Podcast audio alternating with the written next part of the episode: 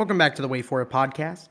My name is Mr. Eric Almighty, and I'm one of your co-hosts here on Wait For It Wednesday to bring you a anime-centric episode in a series I call Why You Should Watch Blank in Just 10 Minutes. This week, we talk about a classic anime known as Code Geass. So, let's jump into it. This is the Wait For It podcast.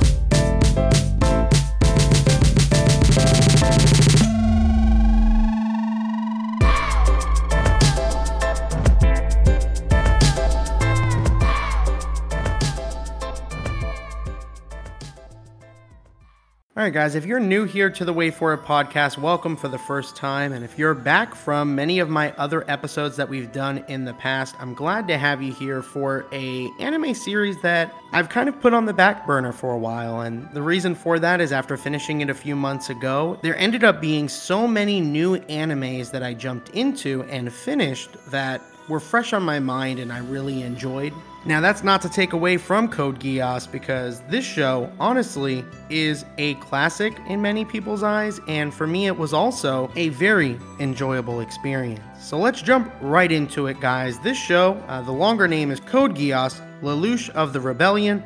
It had about 25 episodes back in 2008. I personally watched it on Netflix, but it's on many other platforms as well, and it is available also dubbed in English. To keep this on the shorter side of the episodes that we do here, let's go ahead and jump into a brief plot explanation of what the show is about. So, Code Geass takes place in a world that is divided by three superpowers the Holy Britannian Empire, the Chinese Federation, and the European Union. Story takes place after the Britannian Empire's conquest of Japan, and it effectively strips Japan and all of its citizens the rights and freedoms that they once had. They then go on to rename the country Area 11 and refer to the citizens as 11s.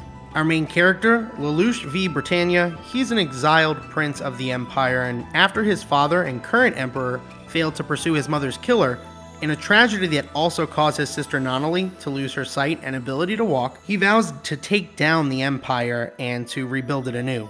Him and his sister befriend a Japanese boy by the name of Suzaku, and about seven years later, after this event takes place, Lelouch becomes a popular student at the school known as Ashford Academy. The story then centers on his fateful meeting with a mysterious girl called C2, who saves his life and grants him the power known as Geass. This power allows him to control anyone he makes eye contact with, just once, and he's able to command them to do whatever he wants. He decides to use his power to find his mother's killer destroy the Britannian Empire, and create a world where his sister Nunnally can live happily. Under the name of Zero, he becomes a masked vigilante and the leader of a resistance movement known as the Black Knights. Now, jumping into a little bit more about the characters, Lelouch is a very interesting lead character He's very charismatic, he's smart, and he's capable, but he's very emotionally tied to those goals. So, especially when it comes to Nunnally, it usually leads him into a lot of trouble in the series. Now, his power is not the only Geass around, and, and that provides some challenging foes for Lelouch to defeat, but no character is a bigger obstacle for him than Suzaku who is fighting for Britannia with the hopes of creating a path for the Japanese to live in peace under the Britannian Empire. Suzaku, in, in some ways, feels like the true main character here, strictly on his ideals alone. He doesn't know Zero's true identity, but he knows what he's doing is wrong. Violence is never the answer, is pretty much his go to motto. And this gives us a really interesting back and forth on which character you feel is justified, especially when there's certain events that play out on the show that could go one way or the other. Now, while it's clear that these two are the main characters of the show, there are many supporting characters that have moments to shine throughout the series. You have Kallen, for example, a member of the Resistance, who is drawn to Zero, but she openly shares her thoughts with us as the audience on some of the challenges of trusting someone who just shows up in a mask to save the day. And of course, as smart as Lelouch is, he is very well aware of that fact, which is why he conceals his true identity as a Prince of Britannia. C2, who I also mentioned earlier, the mysterious girl that comes into Lelouch's life, also plays a large role in the series. She has many different traits that come out during the course of each episode, and I personally enjoyed the banter that she has with the main character Lelouch. There are also many threats within the Britannian Empire, such as Schneizel and Cornelia, who battle with Lelouch throughout the series as if they're playing a calculated game of chess. There are so many other characters that I could get into, but for the sake of time, that's a good segue into kind of talking about the animation and that game of chess that they play. The pieces in this case are all mecha driven vehicles known as Knightmares, which does allow certain episodes to have some very good action going on throughout. And it really serves for a cool visual to kind of see the battle play out in the form of like a chess match. Uh, it's really, I, I don't know that that's necessarily unique, but not something that I've experienced throughout watching anime, and I, thought was very clever. Of course, many of you have already heard some of my background and experience on how long I've been watching anime. We recently did an episode with Mark Hallberg over at the Fandom Effect talking about our intros to anime. Should definitely check that out. But getting back on track here, the animation, really good. I did mention in my Full Metal Alchemist episode that I thought it could really stand on par as far as its animation with some of the current day animes.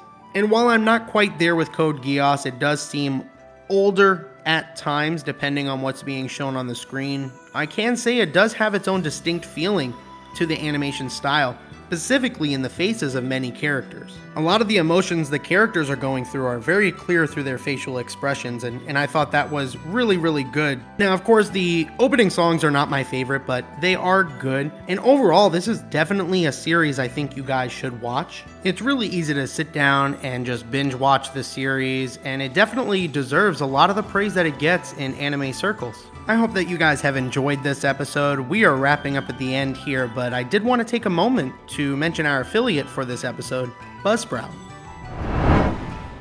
Podcasting isn't that hard when you have the right partners, and the team at Buzzsprout is passionate about helping you succeed. We use Buzzsprout, and we personally love it. If you're thinking about starting a podcast, this is definitely the place we recommend. Buzzsprout gets your show listed in every major podcast platform, we're personally in Spotify, Apple Podcasts, Pandora, and many other areas as well. You get a great looking podcast website, audio players that you can drop into other websites, detailed analytics to see where people are listening from, and tools to promote your episodes. And if you are podcasting for the first time, you can start with some gear that you already have and a quiet space. But if you want to upgrade, Buzzsprout has a ton of guides to help you find the right equipment at the right price. So join over 100,000 podcasters, including us, already using Buzzsprout to get their message out to the world Following the link in the show notes lets Buzzsprout know that we sent you, gets you a $20 Amazon gift card if you sign up for a paid plan, and helps support our show. So, with all that being said, I really appreciate the support that you guys have shown on these anime episodes. Again, definitely check out the episode that we did with the Fandom Effect just a few weeks ago. You can find us on Facebook and Instagram at Wait For It Podcast, on Twitter at Wait For It Pod, and my name is Mr. Eric Almighty. We release new episodes every Monday and Wednesday. All you have to do is wait for it. This is the Wait For It podcast.